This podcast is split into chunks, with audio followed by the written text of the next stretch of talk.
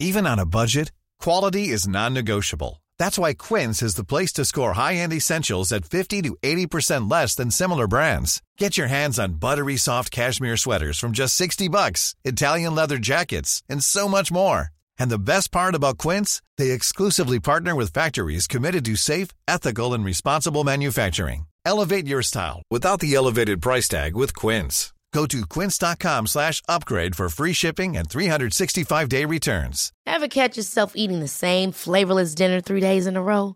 Dreaming of something better? Well, HelloFresh is your guilt-free dream come true, baby. It's me, Kiki Palmer. Let's wake up those taste buds with hot, juicy pecan-crusted chicken or garlic butter shrimp scampi. Mm. Hello Fresh. Stop dreaming of all the delicious possibilities and dig in at HelloFresh.com. Let's get this dinner party started.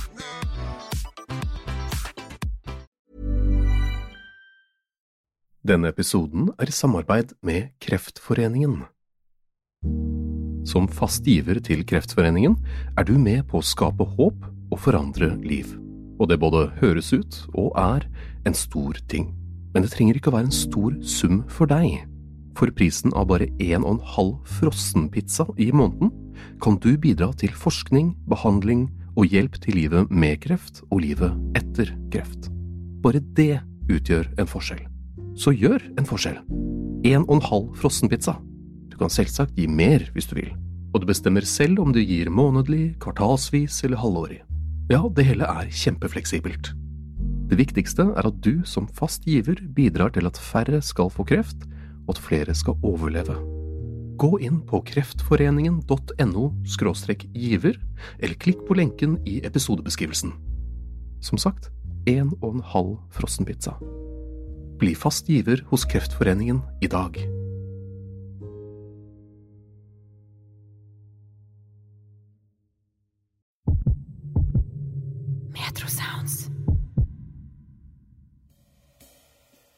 Du hører Historier som endret verden med Christian Konglund.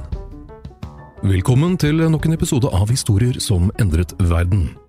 Kartago var en av de største og rikeste bystatene i Middelhavet, og herfra kom også en av verdens mest legendariske generaler, Hannibal.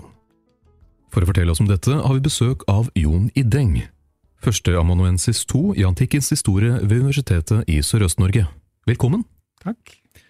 I dag skal vi snakke om Kartago, en eh, by i dagens Tunisia, eh, ganske i nærheten av eh, byen Tunis. Men kartagerne, det er da Når man leser litt tilbake, så er det ganske mange navn som dukker opp. Hvor, hvor kom disse fra? Opprinnelig så var jo Kartago en fønikisk koloni, det vil si at de var en utsendt av by som var grunnlagt av fønikere. Og fønikeren holdt til da i det gamle Fønikia, som tilsvarer dagens Libanon i Midtøsten og litt til, eh, og var en stormakt. Eh, de, som de greske bystatene så hadde de en velutviklet bystatskultur, og derfor så var de også drev mye med handel og, og var en sjøfartsnasjon, en gang man skal kalle noen en nasjon på den tiden, men en kultur i hvert fall knyttet til, til byer og handel og Eh, og havet. Og som de greske bystatene så sendte de ut eh, ekspedisjoner for å kolonisere ulike områder? Ja, og eh, de holdt seg da stort sett til øyene og Nord-Afrika, for å si det sånn, der grekerne stort sett holdt seg til den europeiske siden av Middelhavet. Så, men de møtte de kom jo i konflikt med hverandre om noen av disse øyene, f.eks. Sicilia, der begge var, var opptatt av å, å, dominere over den opprinnelige lokalbefolkningen. Og Sicilia er da rett mellom Kartago-byen og uh, Italia, mer eller ja. mindre. Men Kartago, kan du beskrive byen? Var det, var det noe som var spesielt med den? Det var jo en av de uh, største av disse uh, libifønikiske byene, som man kaller dem i dag, fordi de da ligger i det libyske området. Uh, så, og de var som sagt antagelig da grunnlagt som en koloni, men og var utbygd og lå, lå, langs havet. Den ser ut til å ikke ha vært en bosetning der noen, noe før, så det var altså da først og fremst disse fønikerne som grunnla byen. Akkurat når det tror jeg ikke man vet, men, men at det går tilbake fra si, den, den, ekspansjonstiden i overgangen mellom bronsealder og tidlig jernalder, altså sånn en gang mellom 1000 og 700 før vår tidsregning begynte, det, det er, er, sannsynlig. Ja, for det er jo en, en skapelsesmyte, er vel ikke helt korrekt, men en myte om Dido, på engelsk i hvert fall. Ikke sangeren, som, men en mytisk dame. Ja, Dido, som vi kan si på norsk, da, eller som hun er kjent for i fønikisk sammenheng, Elissa. Hun var, skulle da ha vært den som rømte fra byen Tyros, og det er jo da moderne Tyr i, i Libanon. Eh, det var kanskje den aller største og mektigste av disse, og et hovedsete for den fønikiske kulturen, før den ble på en måte skjøvet litt sammen eh, av asyrere og babylonere og andre i Midtøsten. Men når den var på sin største, så var Tyros en, en svært viktig eh, og fornem by.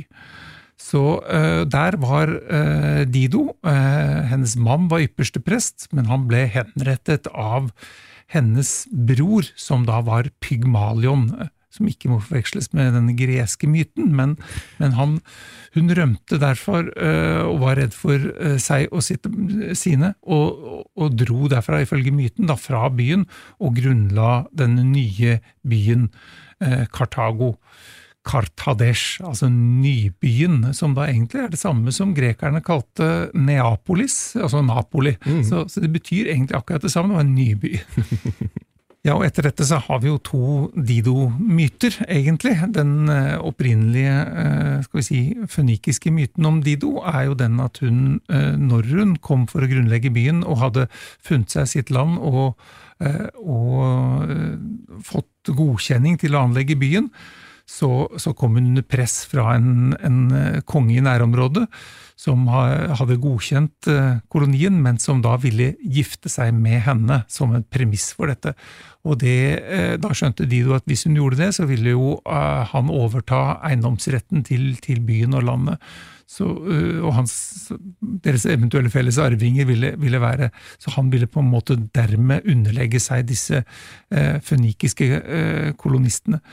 Så uh, hun skal ha unngått det ekteskapet ved å uh, kaste seg på bålet.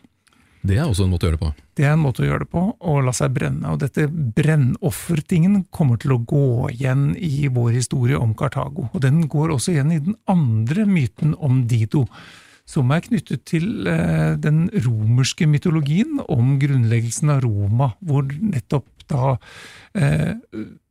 Eneas, som jo er, er den eh, ikke bygrunnleggeren som Romulus, men, men, som liksom er myten forut for Romulus i noen generasjoner, som da kom fra det brennende Troja og dro eh, eh derfra på en lang reise, eh, en parallell til Odysseen hos Homer, mm. og ender da opp hos Dido i Kartago. De blir forelsket, og og han lever i sus og dus der, egentlig, de har det kjempefint, men så blir han da påminnet sin, eh, sin guddommelige visjon og misjon, nemlig å grunnlegge byen Roma, så han må komme seg videre til Italia. Og så Han eh, stikker da unna Dido i nattens mulm og mørke, og, og, drar fra byen et stort svik da mot Dido, som dermed også eh, kaster seg på et, på et, bål som han ser da at hun brenner idet han forlater eh, byen. Eh, så, så, det er disse to mytene om eh, hvordan det gikk med denne Dido, eller Elissa som det da heter på fønikisk. For navnet vi har, Kartago, er jo da betyr Kartagesh, som er nybyen, egentlig, som er bare et navn på den, og vi kaller gjerne alle disse folkene for kartagerne. Eh, de dominerte til slutt denne libyfønikiske kulturen, og de, de er den, mest fremtredende bystaten her og dominerer de andre, så vi snakker ofte om kartagerne, sånn som vi snakker om romerne. Eh, men eh, de kom altså da fra Fønikia, og Fønikeren er det greske ordet for denne si, befolkningen, og denne kulturen. Eh, det henger sammen med deres ord for purpur, som de skal ha vært veldig gode til å utvinne. Ah. Eh, og så dermed også denne myten om, om fønikerne, og fugl føniks er Mm. også knyttet til noe av det samme. Romerne brukte det samme ordet, men de eh, også føynikus, men, men de de gikk over til å bruke punerne, som er, altså er egentlig et ord for akkurat det samme. Så når vi snakker om punerkrigene som romerne førte, så er det nettopp disse punerne, det er kartagerne.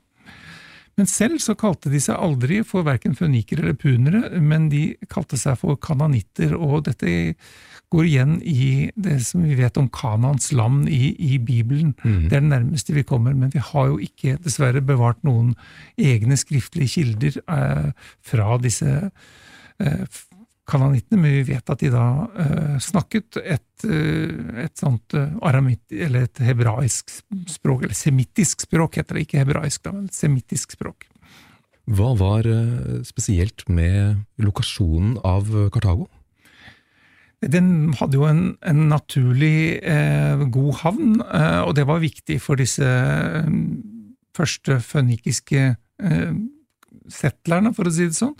De var jo et sjøfartsfolk, som jeg har sagt, så de var opptatt av å kunne reise, drive handel og knytte seg til det nettverket de hadde av andre handelsstasjoner og andre folk de var eh, i kontakt med. Så øh, det var viktig at den var ved sjøen, at det var en relativt bra naturlig havn som de bygde ut. For de hadde til og med til slutt to havner. En spesialhavn, en rund, flott havn for krigsskip, og en, en egen havn for handelsfartøyer. Så det var det viktig. Og så var det jo viktig at de kunne, at de hadde et godt jordbruksområde i nærheten, eh, sånn at de kunne fortsette å dyrke de produktene de var, de var kjent med, da, som særlig var oliven og vin og korn og, og den slags. Og den havnen skal vi legge ut et bilde av på, på Instagram-kontoen vår, for den er veldig, veldig stilig. Men så er det da det er en ganske perfekt posisjon mellom Øst-Middelhavet og Vest-Middelhavet. Ja, det kan man si, på samme måte som vi omtaler andre som Roma, som ligger midt i Italia, midt i den delen av, av Middelhavet, så ligger den veldig gunstig til i, på si, en ferdselsåre langs etter eh, Nord-Afrikas kyst, og, og med kort vei over til, til eh, Sicilia, noen andre øyer, og videre veien til eh, det som er dagens Spania, altså den iberiske halvøya. Så alle disse områdene eh, hadde de handelsstasjoner og kolonier, så den lå eh, veldig godt til eh, i, den, i det øyemed, og derfor også var de opptatt av, av ressursene på, som fantes på Sicilia. Og eh, for fønikernes del i Midtøsten så eh, kom jo også da Alexander den store eh, kommende ridende. Eh, Og han skal da ha ødelagt moderbyen til Kartago i 332 før vår tidsregning. Ja, eh, det, det, det stemmer jo. eh, Og det var jo fordi hele dette området var jo da en del av Perserriket, som eh, på den tiden Perseren hadde jo inntatt dette området ikke så lenge før, men og, og da hadde vel vært overherrer her i 150 år eller noe sånt, da, da Alexander invaderer Perserriket og tar det del for del. og eh, Tyros var da en by som så sitt snitt til å prøve å holde Alexander og hans tropper ute. Det gikk jo ikke så bra.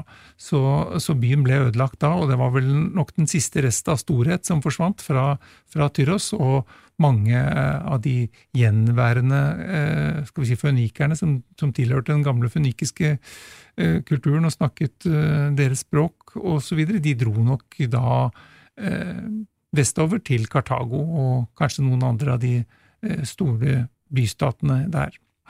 Så, eh, så da er det Kartago tar over og dominerer hele det, skal vi si det, eh, det vestlige Middelhavet, i hvert fall, og den libyfønikiske kulturen. De blir på en måte helt selvstendige, og, og der de tidligere hadde betalt sin tributt tilbake til eh, Tyros, og særlig den store Baal-kulten der, eh, så, eh, så er de nå på en måte de som dominerer og, og blir den ledende.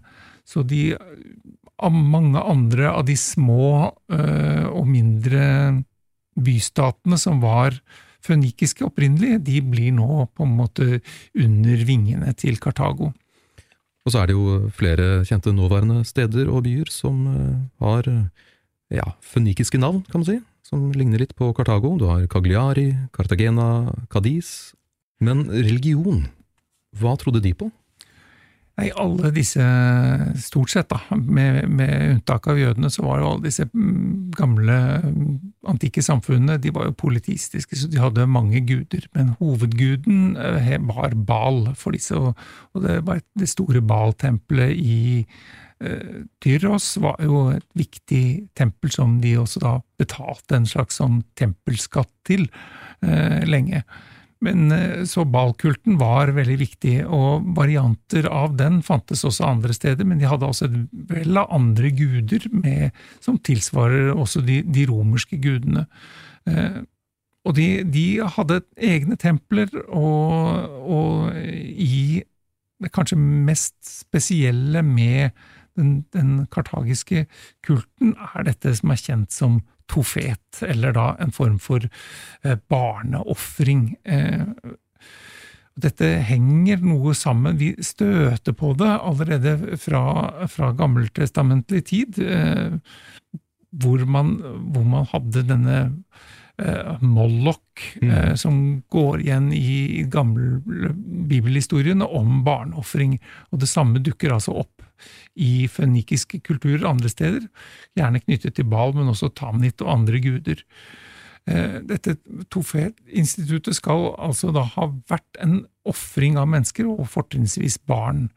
Eh, vi vet ikke så mye om, eh, om det, og i hvilken grad man Hvor ofte man eventuelt ofret barn. Men det er noen beskrivelser av at de gjorde det i Kartago og andre steder, andre fønikiske byer, også på Sardinia. Life is full of what ifs. Some awesome, like what if AI could fold your laundry? And some, well, less awesome, like what if you have unexpected medical costs? United Healthcare can help get you covered with Health Protector Guard fixed indemnity insurance plans they supplement your primary plan to help you manage out of pocket costs. No deductibles, no enrollment periods, and especially no more what ifs. Visit uh1.com to find the Health Protector Guard plan for you. Life is full of what ifs, some awesome, like what if AI could fold your laundry? And some, well, less awesome, like what if you have unexpected medical costs? United Healthcare can help get you covered with Health Protector Guard fixed indemnity insurance plans. They supplement your primary plan to help you manage out of pocket costs. No deductibles, no enrollment periods, and especially no more what ifs. Visit uh1.com to find the Health Protector Guard plan for you. Quality sleep is essential. That's why the Sleep Number Smart Bed is designed for your ever evolving sleep needs. Need a bed that's firmer or softer on either side? helps you sleep at a comfortable temperature? Sleep Number smart beds let you individualize your comfort so you sleep better together. JD Power ranks Sleep Number number 1 in customer satisfaction with mattresses purchased in-store. And now, save 50% on the Sleep Number limited edition smart bed for a limited time. For JD Power 2023 award information, visit jdpower.com/awards. Only at a Sleep Number store or sleepnumber.com. Har man funnet steder hvor det eventuelt kan ha blitt gjort? Ja, man har funnet et sånt uh, type alter og, og, og, en liten sånn gravplass hvor man har funnet uh, beinrester etter barn og sauer. Så det har vært både og. Og så har forskerne diskutert veldig heftig om hvorvidt dette har vært barn som har blitt ofret, altså som, som, var levende, eller om det allerede var, om det var på en måte foster eller dødfødt, eller, eller, på den at man har tenkt i de, de, baner, eller om det også har vært, vært en form for, for, å hedre barn som døde unge, at de skulle på en måte tas opp en, til gudene på en helt sånn spesiell måte, og få dette som et sånn gravritual, så å si. Så, så der har forskerne ennå ikke helt dette klart for seg, men det fins noen antikke kilder litt tidligere, rett nok, enn de vanlige romerske kildene som vi kjenner til i, i forbindelse med, med disse punikrigene, men noen tidligere greske kilder som sier at kartagerne drev med menneskeofring, altså da av, av, barn, og at det skulle være til og med være borgere, så man kunne ikke, man kunne ikke bare ta en vilt fremmed barn, man, det skulle være en ofring av noe som, som da var, var, av borgerfamilier, så det skulle, skulle liksom være et, en, et ordentlig offer. For da også uh, var det noen som kom seg unna da ved å, å å kjøpe et barn, slavebarn, og, og, så bruke dem, er referert til i kildene. Så, så, dette var en ganske, for oss, ganske bestialsk og grusom ja. eh, religionsutøvelse. ja, det må jeg si. Hvordan var Romerriket på denne tiden? Eller var det kanskje et rike i det hele tatt? Ja, ja, det kan man kanskje spørre seg om, men, men, Roma hadde jo gått fra å være en liten bystat til å bli en ganske dominerende bystat i Italia på, denne, på, på den tiden eh, rundt eh, fra 300 og mot slutten av 300-tallet ned til 200-tallet, så var romerne begynt å dominere større og større deler av Italia. Eh, men før det så hadde jo disse kartagerne vært, vært i strid med de greske kolonistene på Sicilia, og delvis tapt en viss innflytelse, men de hadde et slags sånn hegemoni over noen områder, og prøvde hele tiden også å blande seg litt inn i interne stridigheter da, mellom disse greske bystatene på Sicilia. Eh, for er det noe som er et sikkert tegn, så er det at greske bystater krangler med hverandre. Så det, er, det, fins ikke noe verre enn nabostaten. sånn at da kan man gjerne gå i en allianse med, med en fremmed makt, som da i og for seg eh, kartagerne her var. Eh, så, så, de blander seg ofte inn i stridighetene som var på Sicilia mellom disse bystatene. Det er jo særlig den store Syrakus som, blir, som, som dominerer si, den østlige delen av eh, Sicilia, mens, mens, den sørvestlige blir dominert av, av Kartago, eller kartagervennlige greske bystater. Så det var en stor konflikt eh, eh, som, som, de var involvert i over tid. Eh, men ettersom romerne ble stadig eh, større og sterkere og begynte å dominere Sør-Italia, så kom jo disse to eh, kan vi si, påfallende nærme hverandre, disse stormaktene, Kartago og Roma. Uh, ifølge uh, kildene så skal de ha hatt opptil flere avtaler, sånn ikke-angrepsavtaler seg imellom, uh, kartagerne og romerne, hvor de delte på en måte verden mellom seg, hvor Kartago skulle ha måte, Deres interessesfære skulle være havet og Sicilia og de andre øyene, mens romerne skulle få ha kontroll med hele fastlands-Italia. Det var liksom den, den avtalen vi, vi, vi, kjenner til. Og den, eh, den kom jo etter eh, Etter at romerne hadde fått kontroll med hele Sør-Italia, deriblant også kan vi si, hele hæren på, på, hele støvelen og det hele, så var det jo kommet veldig nær eh, der hvor Kartago eh, dominerte, nemlig Det var jo bare Messina-stredet tvers over for, fra fastlands-Italia til Sicilia som skilte disse to stormaktene, og da kunne de Der begynte det å bli betent. Så det er da gnisninger nå mellom Kartago og romerne? Ja, det er det. Og eh, så utløses da denne såkalt første puniske krigen av noe så pussig som eh, leiesoldater. og det var altså noen uh, mamertinere, som de uh, var kalt. De hadde da uh, tatt seg inn i Messina og fått kontroll over eh, Messina, altså på Sicilia-siden. Og det likte verken eh, de greske bystatene rundt, Syrakusa og, andre, og heller ikke kartagerne. Disse, var, disse plaget og drev med litt sånn eh, landeveisrøveri, og det til dels litt sjørøveri, så, så, ingen ville ha dem. Eh, og hva gjør disse messinerne da? Jo, de, eh, de, skjønner at her kommer de til å, å, å, å, bli angrepet, og ble til dels også beleiret, byen. Og da eh, henvender de seg til Roma og ber om hjelp. Men disse leiesoldatene, hva kalte du dem igjen? Mamertinere. Mamertinere. Hvor uh, hørte de hjemme? Nei, de hadde egentlig hadde de, eh, Var de dels greske og dels også antagelig eh, gallere som hadde kommet ned og skulle forsvare Syrakusa. Eh, så de hadde vært leid inn av greske bystater, men var da sluppet eh, fri etter dette, og var ikke lenger eh, men var da en egen tropp som ikke lenger var under noens, eh, noen andres kommando.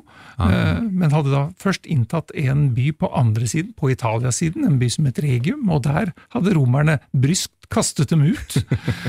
Men nå henvendte de seg altså til romerne på andre siden av stredet, og da fikk romerne en, en såkalt causa belli, altså en, en, årsak til å gå til krig. For de kunne jo aldri svikte eh, noen som ba dem om, om, hjelp. Det var liksom en sånn eh, stor lojalitet til, til, dette. De trengte selvfølgelig ikke å gjøre dette, så det var et påskudd for å, for å blande seg inn i noe. Eh, og da var det en stor eh, Dette var jo en stor avgjørelse, for det ville da eh, si at de ville bryte med den avtalen som de hadde med Kartago, også om å la være å, sette over Messina-stredet og innta eh, sette noen tropper i gang eh, i land på Sicilia. Og det ville dessuten da være, være i strid med, med, hvordan de hadde oppført seg mot mamertinerne i, eh, i Regium da på Italia-siden. Så dette var, det var en stor debatt i Senatet. Senatet var eh, ikke spesielt villig til dette, men eh, noen eh, mer hauker i Senatet gikk til folket og la dette fram for folkeforsamlingen mot løfter om at her var det både ære og krigsbytte å vente. Eh, og at eh, kanskje kartagerne ville utgjøre en stor fare, så det var best å slå til først. Så, så eh, som sagt så gjort, vedtaket kom, og romerne invaderte Sicilia og hjalp mamertinerne. Og da var på en måte striden i gang. Og det er da den første puniske krigen, ja. som var da basert rundt Sicilia i ulike maritime ja. slag? Ja, dette var primært en, en krig om Sicilia. Eh, det romerne mangla, det, det, var jo egentlig en god flåte. De hadde ikke det, de var ikke noen sjøfartsnasjon, eh, men de hadde altså fått tropper i land, og, og de, de, de, tok deler av landområdet. Eh, og så kom de da i konflikt med, med eh, kartagerne, i, og begynte, så det begynte som en landkrig, men fordi kartagerne da var utrolig gode til å hadde ha en stor flåte og, og var bra på sjøen, så, så, klarte de jo å stoppe forsyninger osv., så videre, sånn at romerne skjønte at skal de ha noen sjanse her, så måtte de utvikle sin egen marine. Og det gjorde de altså, ved at de, eh, de, de fikk konfiskert og, og tatt noen, eh, noen, krigsskip, så de lærte seg å bygge dem, og så tørrtrente de med, med mange eh, roere på, på, noen sjøer, før de, før de liksom fikk, fikk orden på å navigere disse skipene, og bygde dem utrolig hurtig, og bops, så hadde de en flåte og kunne da eh, være ute og, og, møte kartagerne i slag. Og det gikk jo ikke så bra til å begynne med, for de var jo ikke så erfarne med å verken å seile eller ro, og den vanlige taktikken eh, på denne tiden var jo eh, for eh, å renne motstanderskipene i senk, på en måte, med, med med bauspryd og, og, den slags, eller da å utmanøvrere dem på en måte som gjorde at man kunne kunne bruke kastevåpen eller sette det i brann, eller, eller, også gjøre øh, på et eller annet vis skjerm, avskjerme de så de havnet på grunner eller andre ting som gjorde at man, at man liksom vant øh, slaget og, og fiendens båter ble tapt. Det er jo en av de som endte med å tape et, et stort sjøslag, det var en romersk general, eh, eller skal vi kalle ham admiral, siden vi er på sjøen her, men det var en som het Claudius Pulker. Eh, han hadde vært litt, eh, litt ivrig, eh, for å si det sånn, og romerne hadde fått bygd opp nok en flåte etter å ha tapt mange på sjøen i et, i et forlis. Så, så, så, gjorde han den manøveren at han skulle overraske kartagerne.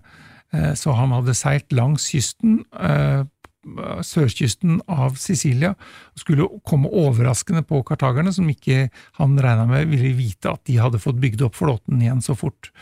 Men han var så overivrig at han hadde sørget for et, et slags sånn strekk i, i, laget, og han seilte litt for nær inntil land. Det gjorde at han ble oppdaget, og de omringet sånn at kartagerne klarte å manøvrere flåten sin ut av der de, der de, lå, for han skulle liksom overraske dem i havn, men de klarte å komme seg på havet og falle romerne i ryggen, delvis der de, der de var ubeskytta, inn mot land, sånn at de, de forliste veldig mange flåter. Uh, og dette store nederlaget uh, for denne stakkaren Claudius Pulker, som da fikk skylda for dette, der knyttet også romerne selvfølgelig en, en, en, religiøs myte, for dette var jo, eh, det var jo en grunn til at de hadde tapt, og det var at denne Claudius Pulker også da hadde, ikke hadde overholdt uh, uh, sin avtale med gudene. Dette pax deorum som, som var viktig for romerne, det å være fred med gudene, det, der måtte man liksom følge uh, et oppsett å gjøre visse ritualer på forhånd. Og en av de ritualene var at romerne hadde med hellige høns. Og, de, eh, og det, okay. En måte å finne ut om gudene sto dem bi eller ikke, det var om disse hellige hønsene spiste godt før et slag. Da ville det gå romerne vel. Eh, okay. Det pleide romerne å klare ganske godt ved å sultefòre disse hønene på forhånd.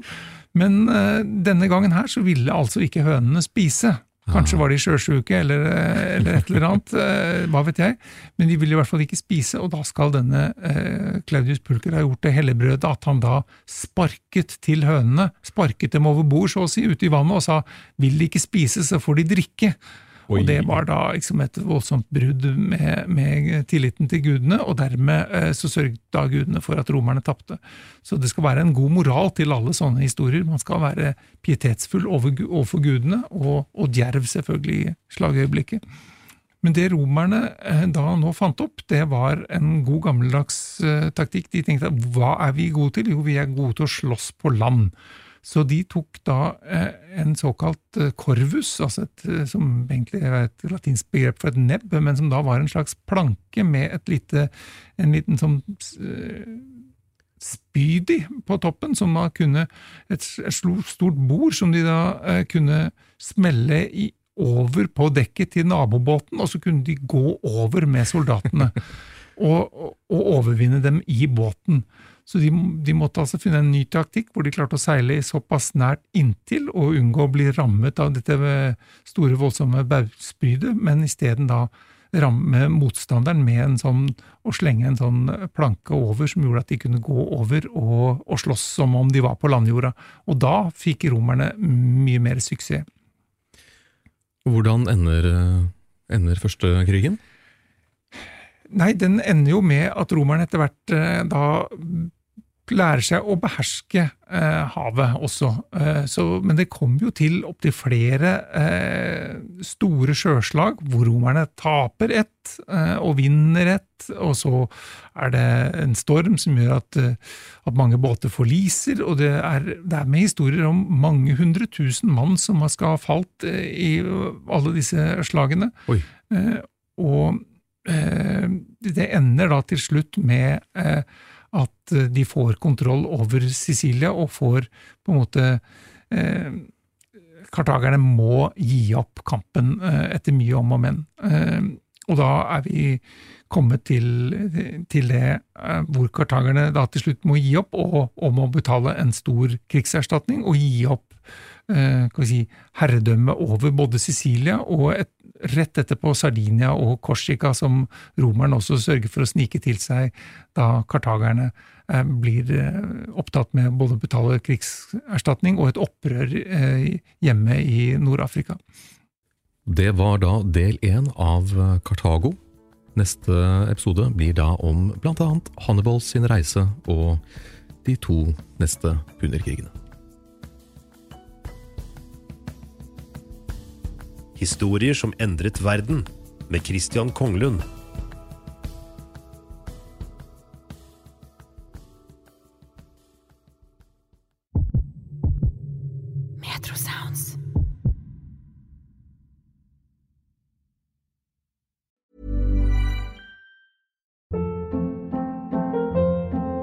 Hold up. What was that? Boring. No flavor. That was as bad as those leftovers you ate all week. Kiki Palmer here, and it's time to say hello to something fresh and guilt-free. Hello Fresh. Jazz up dinner with pecan-crusted chicken or garlic butter shrimp scampi. Now that's music to my mouth. Hello Fresh. Let's get this dinner party started. Discover all the delicious possibilities at hellofresh.com.